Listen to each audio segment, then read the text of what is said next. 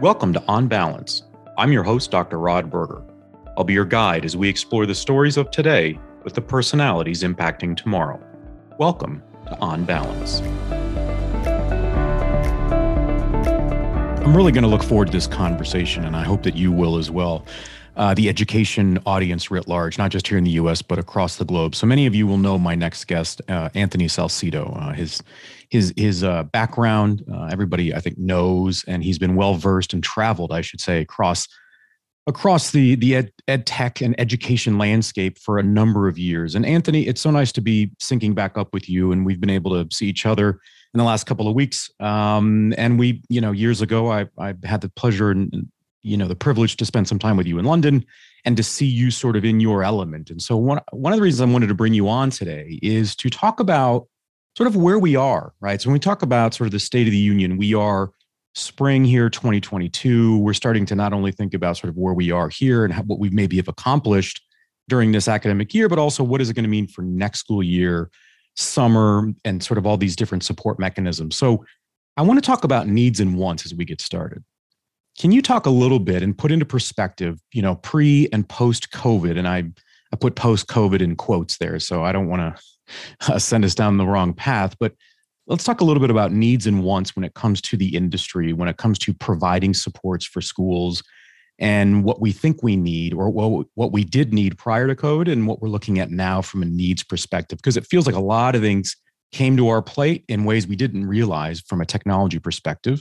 Talk a little bit about the balance between needs and wants and how that has changed over time. Well, first off, Grant, it's great to be with you again. And I always enjoy talking to you and looking forward to this conversation.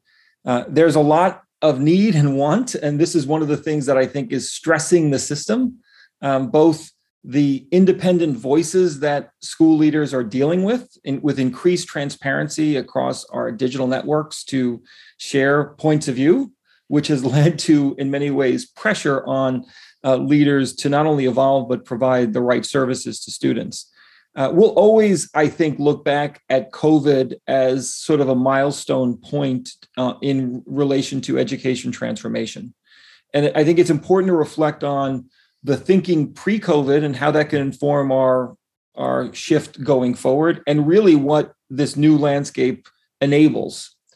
Uh, as someone who's been very much focused on technology's role on transforming learning and providing opportunity for students, I would describe the pre-COVID journey of technology as trying to make a case for relevance uh, in a world that was actually thinking about technology's role in the wrong context. Uh, in many ways, schools were automating uh, with technology. I would I would describe most technology strategies over the last 30 years prior to COVID as acquisition focused.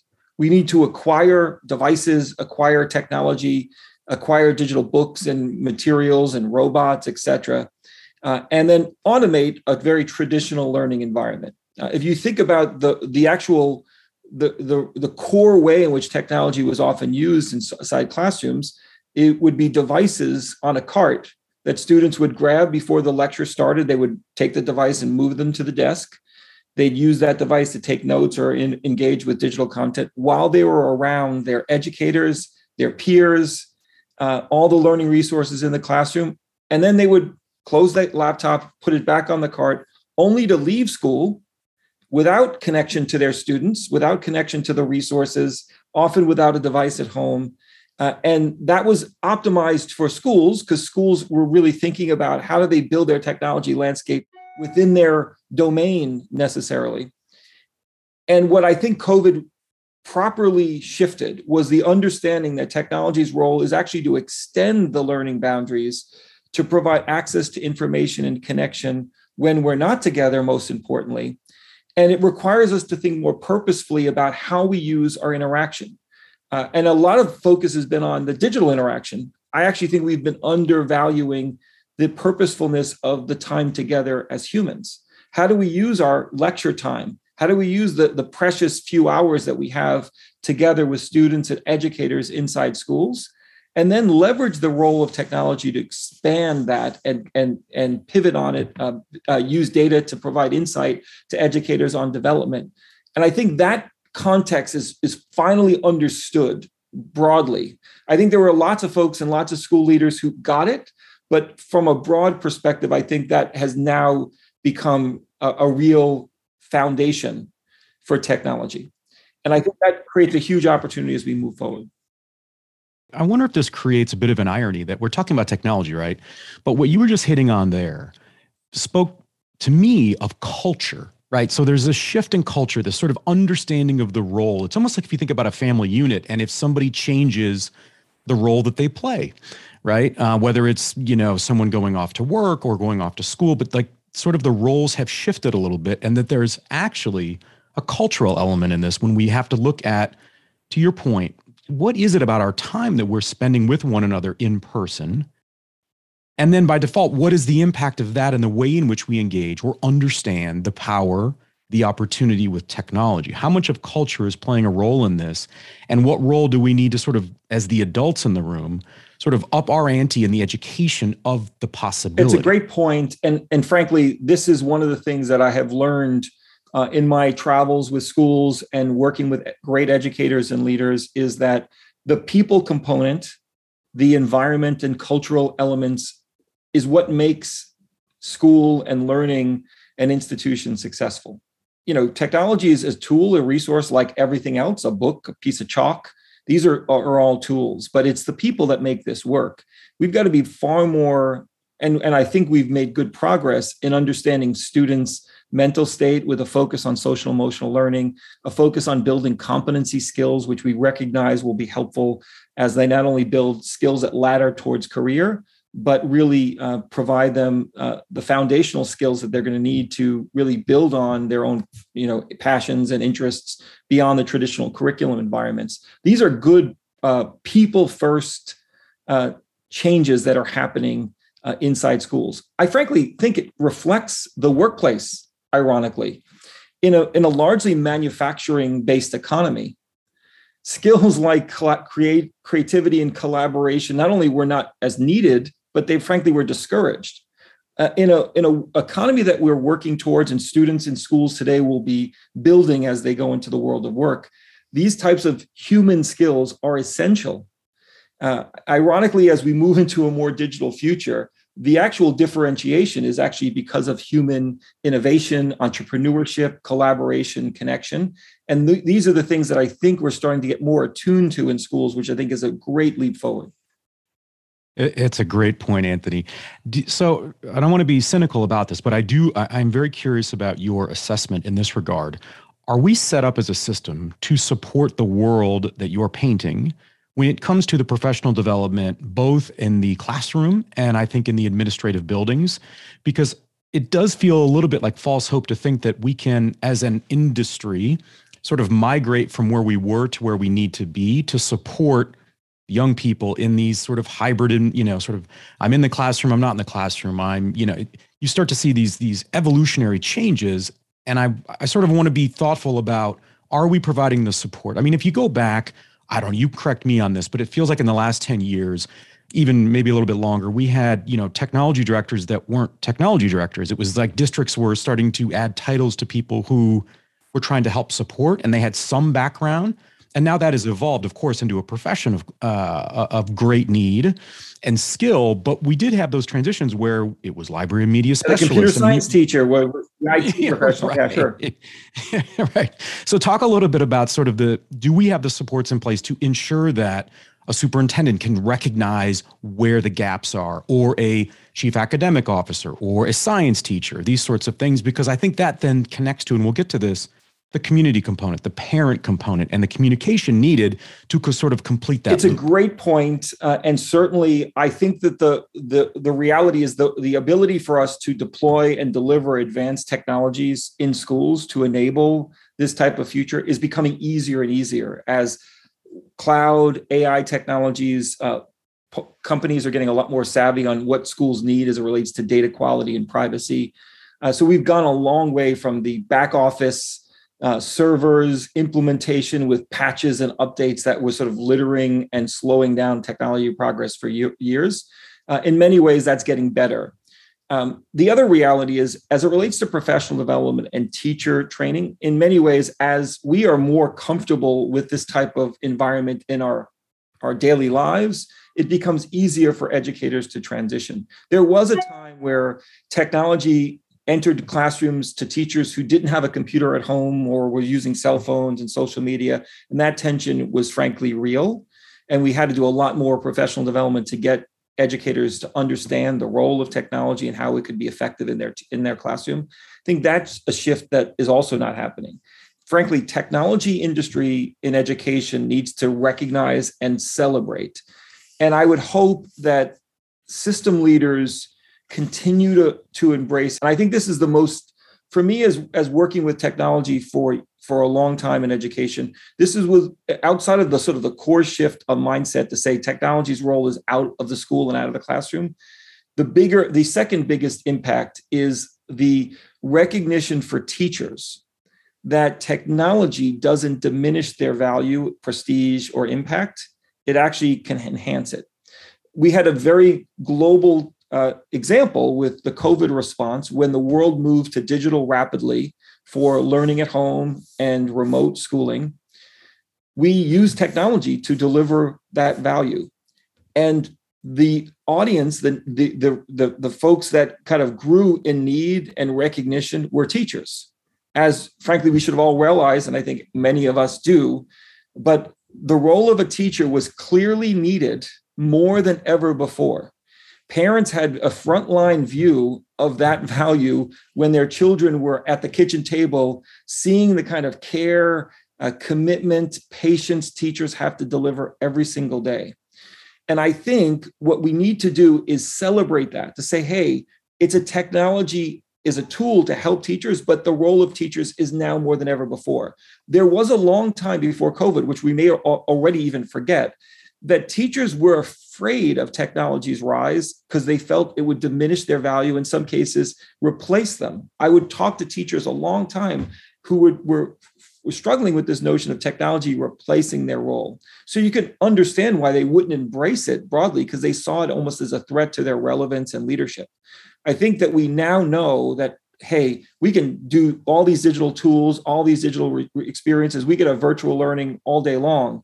But that human connection to a learner, to keep them engaged, motivated, uh, to help them uh, with social emotional challenges, to uh, really understand what, what, what is a unique connection that they can make to, to learners to progress, that is a magical thing that teachers do and is absolutely essential going forward. And I'm I'm excited about that because I think it's removed one of the restrictive barriers that we've had to really embrace transformation with technology and that was an unspoken thing. There was a real hurdle there because technology was almost an opponent to teachers.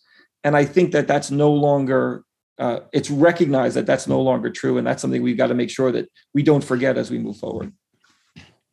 Let's talk about the relationship of digital and physical environments. Are we, are we, are we in the dating phase? Are we in a committed relationship when we think about how they how digital and physical environments play together, how they can be accretive to one another. You know, I get the sense that it's probably quite the spectrum when we think about different districts, maybe resources that they have and or uh, opportunities they've had to engage in different ways to, I guess, uh, you know, reveal the opportunity when you combine these different elements where are we just in that relationship so that it's not this linear kind of a thing that it's actually something that's running in parallel more of a synchronized swimming as opposed to a relay race where we're just handing off a baton? Yeah i think I, I think there's a lot of work that we need to do frankly as well as i think it even reflects in the way in cl- classrooms have been designed. Um, most schools optimize for flexibility inside of a classroom and they th- they throw everything in with wheels and furniture that can pivot in seven different ways et cetera to create options for schools versus thinking about each room in a purposeful way for the for the work that's going on the modality of learning that's taking place. How do we outfit a lecture hall with the right capture equipment uh, audio amplification materials? How do we create a, a, a maker space that's flexible and workable et cetera uh, schools don't operate that way typically. They typically operate for doing a bit of everything in a classroom and I think that's the same sort of thing with this hybrid dynamic. We're kind of sort of not optimized on either side. We're kind of just blending them together. And I think that we're going to need to be far more purposeful and intentional in how we use it.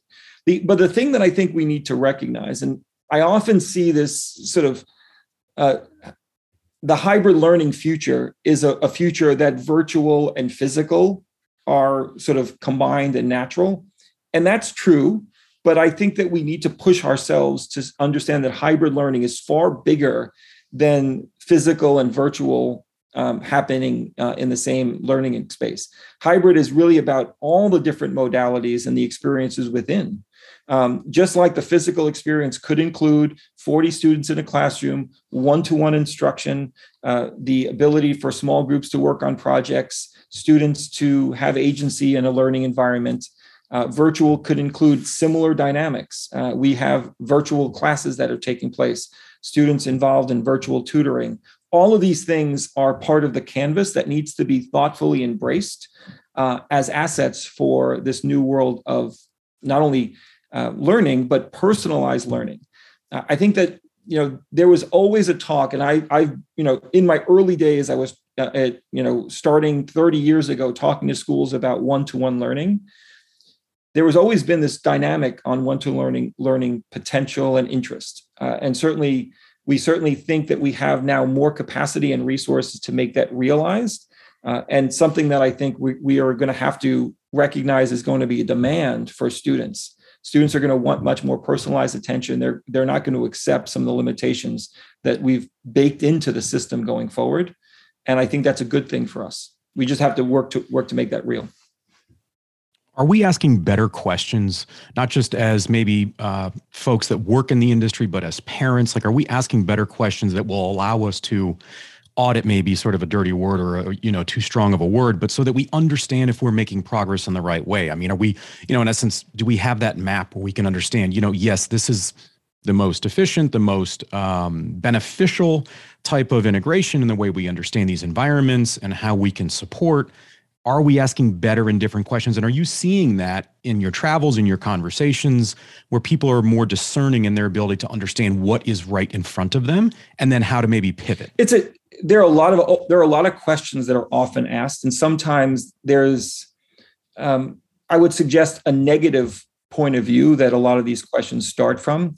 There's a lot of rock throwing at schools at educators uh, at the system of education and this is all harmful, in my opinion, because it leads to regression, a fear of taking risks or chances from leaders, um, very concern, a, a, high concern about transparency, about making the wrong decision. This is very true now with uh, federal funding dollars, where uh, there's a lot of dollars available, but certainly everyone is worried about spending it in the wrong way. When political elections come out, people don't want to be called to the carpet for misuse of dollars and and all of that sort of thing. So I think we, we're limiting because of a lot of these negative questions.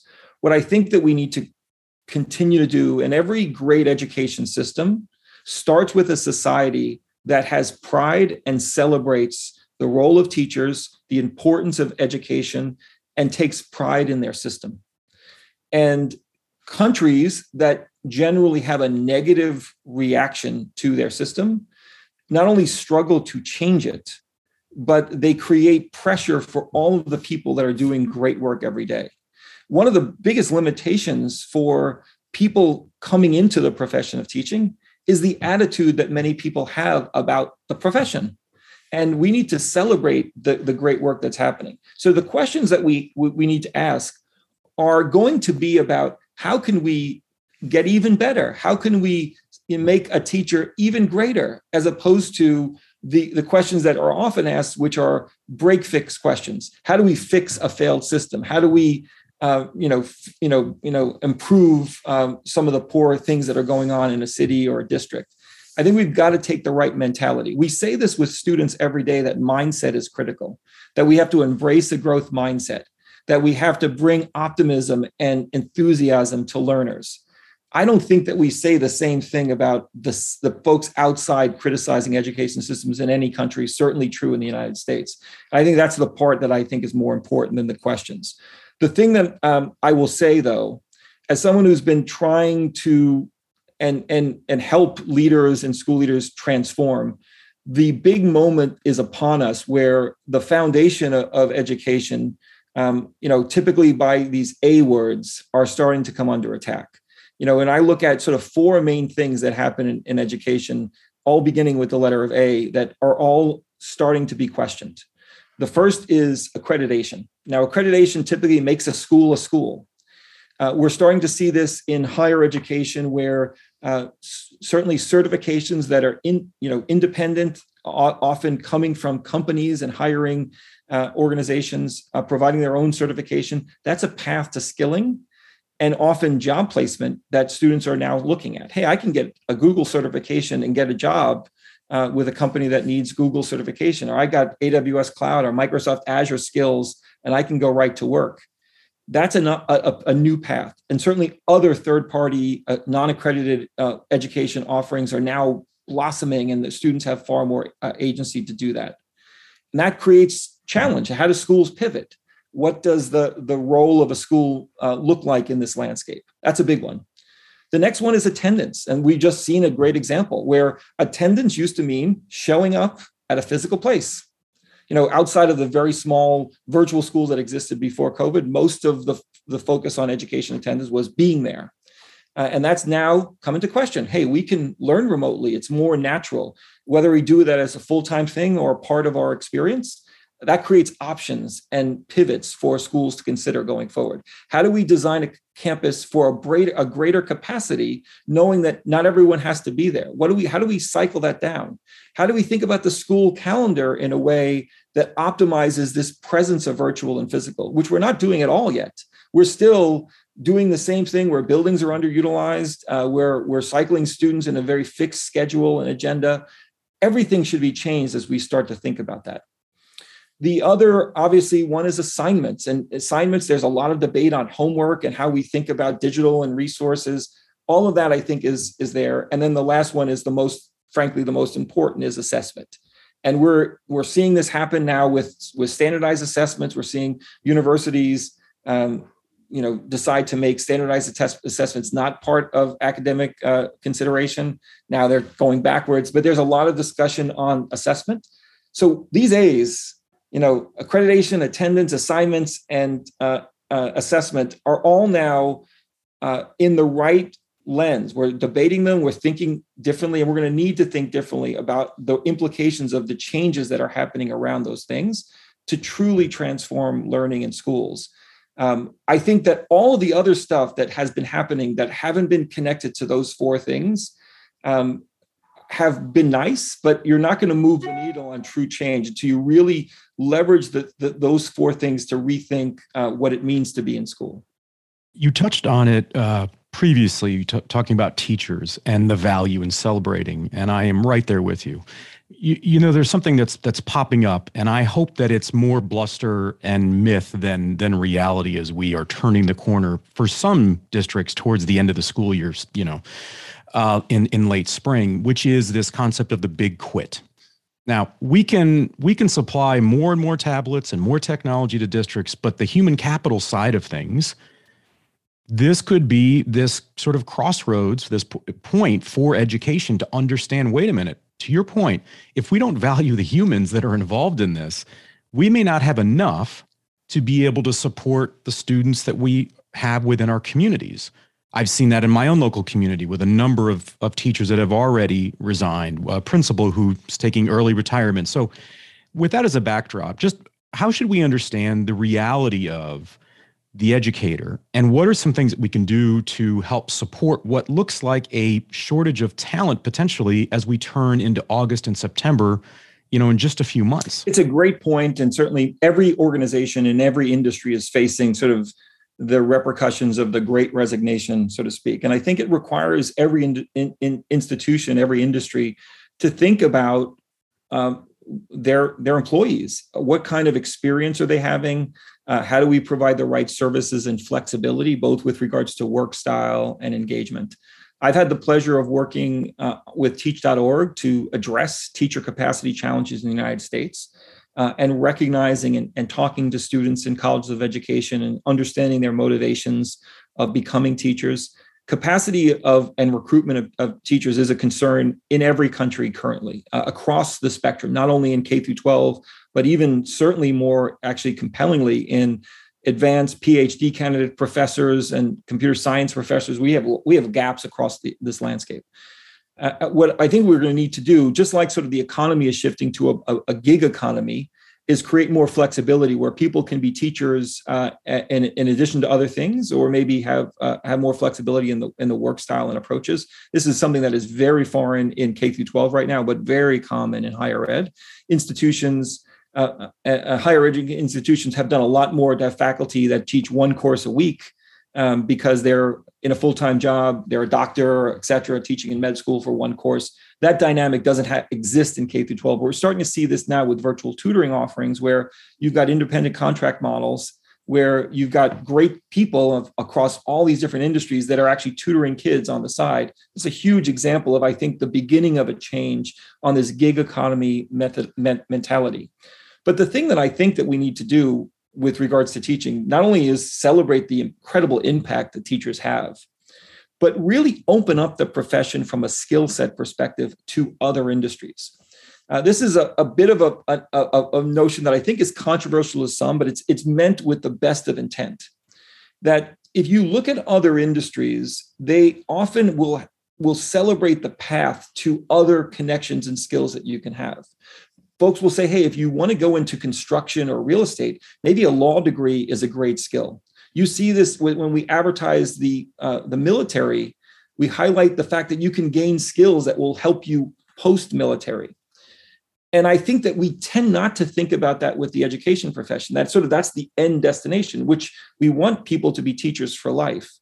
But what happens is students don't know at 18 or 20 if that's what they want to do for their life. But if we recognize the amazing things that teachers have from a core skills perspective as not only great as a teacher and impactful, but you can see that value. Uh, teachers deal with, you know, managing people.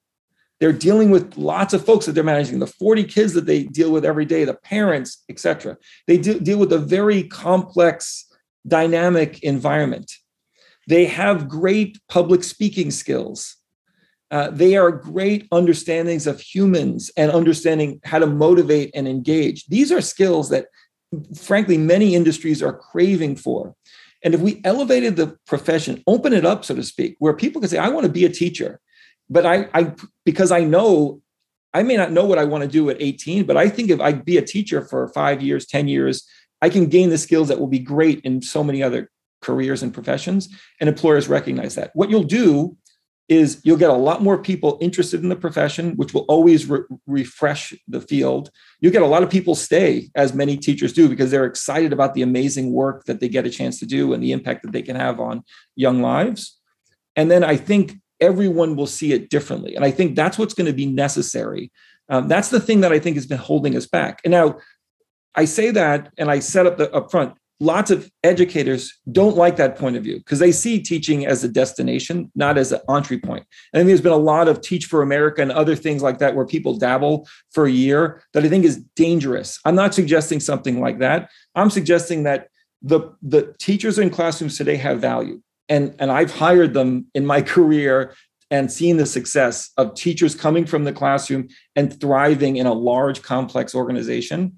And I don't think that the profession has been opened up enough from perspective on, on young students uh, because it's almost like a calling um, that I think, while great to some extent, I think is risky as we think about this new dynamic of economies. We often reference the fact that um, people will have seven or eight careers in their life. Um, in if you look at the sort of the average uh, job uh, uh, flexibility on the education profession and teaching roles, it's much smaller. Uh, people tend to be teachers for life. And I think that's, uh, while a great thing in some respects, I think it's limiting the profession in terms of growth and new applicants. Yeah, don't you think it's it, part of it is a marketing issue? I mean, if, if we really step back and we sort of take away the label of teaching or whatever the job is or the or the category of profession, it's a pretty tough sell to a young person to say, option A, sign up for a 30-year term, right? With with sort of low to minimum, you know, growth potential from a income perspective, a revenue perspective.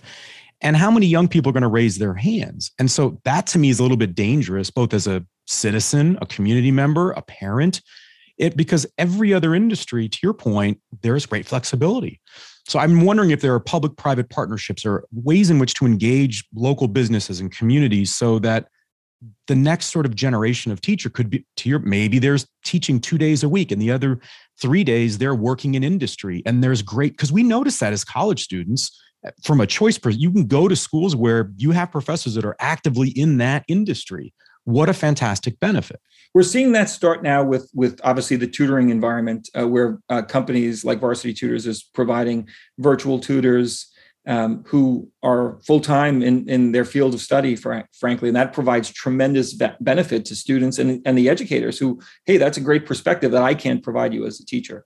Uh, this is just like every organization, every industry has to provide more flexibility, whether it's whether you can work from home, um, work different days a week, having more flexible schedule. This is going to happen, and it's already happened in higher ed by and large. But I think we're going to start to see this um, in in K through 12 as well. And I think that's great in some respect because we're going to expand our potential to personalize learning even more by having these types of resources uh, in tow. And I do think uh, we need, as part of the sort of rebranding of the value of teachers, one of the things we have to recognize is when you ask, and, and we learn this with teach.org and the research that we do with colleges of ed and students interested in per, per careers. When you ask students, young students who, about who are thinking about their job, typically they're not often motivated by money by and large. Some are, they want to be ha- happy and be able to afford a family, etc. But they're typically motivated by impact. They want to make a real impact on society. They also want to work in a, a job that's dynamic, that they're learning and growing and building skills. Uh, they want to work with people. Um, and when you look at the things that students are designing, you would almost say that's a teacher. That's that role is best suited to a teacher. But when you ask students to describe the role of teacher, they often would not use the same words that they they connected when they they thought about what they idealized in the world of work. And I think we've got to do a little bit of um, more work to elevate the profession to, to really let people into the amazing things that teachers are doing and the impact that they are truly having. And I think that's organizations like Teach.org are essential to do that. But I think we've got to make sure that every leader sees this as a new capacity. Um, the, the, the, the chief of HR in school districts is now a much more critical person, uh, both not only for recruitment and retention, but really building that flexibility in terms of work style and the organizational health uh, inside of school districts. Uh, and I think that's essential as we go forward. Let's let's wrap on this. Let's talk a little bit about just you personally and what you've experienced and learned about yourself through this process. I, I would call you an explorer of sorts um, because when you came on the scene, there wasn't another Anthony Salcito. So I can say that you, you, you be more humble about that. But talk about what you've learned in this process because I think we have truly been, you know, the industry has thankfully been exploring, right? Going to sort of new lands and, and frontiers and not understanding what we will find or the impact or how it might change the you know the the teacher learner relationship or communicating with parents and all these sort of advancements what has been the impact on you when you think about the responsibility that you i would imagine you take on because i know how passionate you are about this industry in being thoughtful and being mindful about either the advice and or the direction you might point someone or an entity or a district or a company when they are inquiring about all that you have attained through your travels talk about how that's changed you just as a man and as a professional yeah it's it's it's certainly been profound. Um, one of the reasons why i will always say celebrate teachers etc because i've seen firsthand um, you know humbling and you know people who are working uh, and and having far greater impact than I could ever hope to think to have because of the work that they do. Uh, committed pro- professionals that you know not only embrace with optimism and hope very very tough situations uh, and are really doing it for kids to, to really help others. So you know being a servant leader uh, has come from really seeing that uh, happen every day with teachers in the classroom. So I've been humbled by that. It's also motivated me to make sure that we remove a lot of the negativity that exists. I see leaders who are more worried about risk uh, and impact what what could happen and go, could go wrong uh, than um, than they are about really driving for success. That's partly because of a lot of the negativity and sort of the influence that happens across folks that are looking to to challenge. This has been very true with simple things like discussing education policy or curriculum design. Many many voices are are, are slowing progress. So uh, I always try to recognize the importance of of celebrating those amazing people along the way in every country of the world. Um, no one should ever think to criticize the, the work, whether it's leaders, educators in this space. We've got to, you know, the right thing to do is celebrate and figure out how we can help. The other thing I will say as a kid growing up in the inner city in the Bronx, uh, and I now work on the board of the Network for Teaching Entrepreneurship, helping young youth, et cetera. I've I've seen firsthand that lots of kids in academic situations, uh, countries, or economic conditions that um, are often underprivileged uh, and uh, sometimes overlooked. Uh, these students have tremendous potential and capacity, and we are we are hurting ourselves as a society if we don't help every learner uh, push themselves and have the confidence to dream big, to have a commitment to putting their talents forward to help the world, to help themselves, to help their community and family.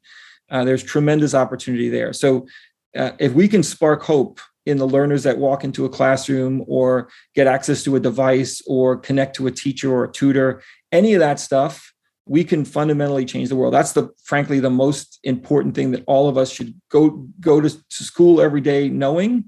I think teachers get that, um, but it's true and real. We often get cynical about it, but it absolutely is true. So we've got to think about equity and access. We've got to make sure that we are caring for the underrepresented, underprivileged kids uh, in every society because they are just as capable and, frankly, uh, in some cases, will bring a better perspective and hunger to solving some of these challenges uh, than than other students. And we've got to unlock that. And if we can do those things as a society, celebrate teachers, unlock uh, the potential in children and youth, uh, I think we can we can be proud of the work that we do, and that's essentially what I'm motivated to to do every single day. Well, just like we want our airline pilots to be rested so we can get to where we want to go, uh, we hope that you are rested and supported because we are a better industry with you at the helm. We want to thank Anthony Salcito. Until next time, sir, I appreciate it. Thank you, sir. This concludes another chapter of On Balance. Connect with me via LinkedIn, Twitter, and Instagram. I'm Dr. Rod Berger.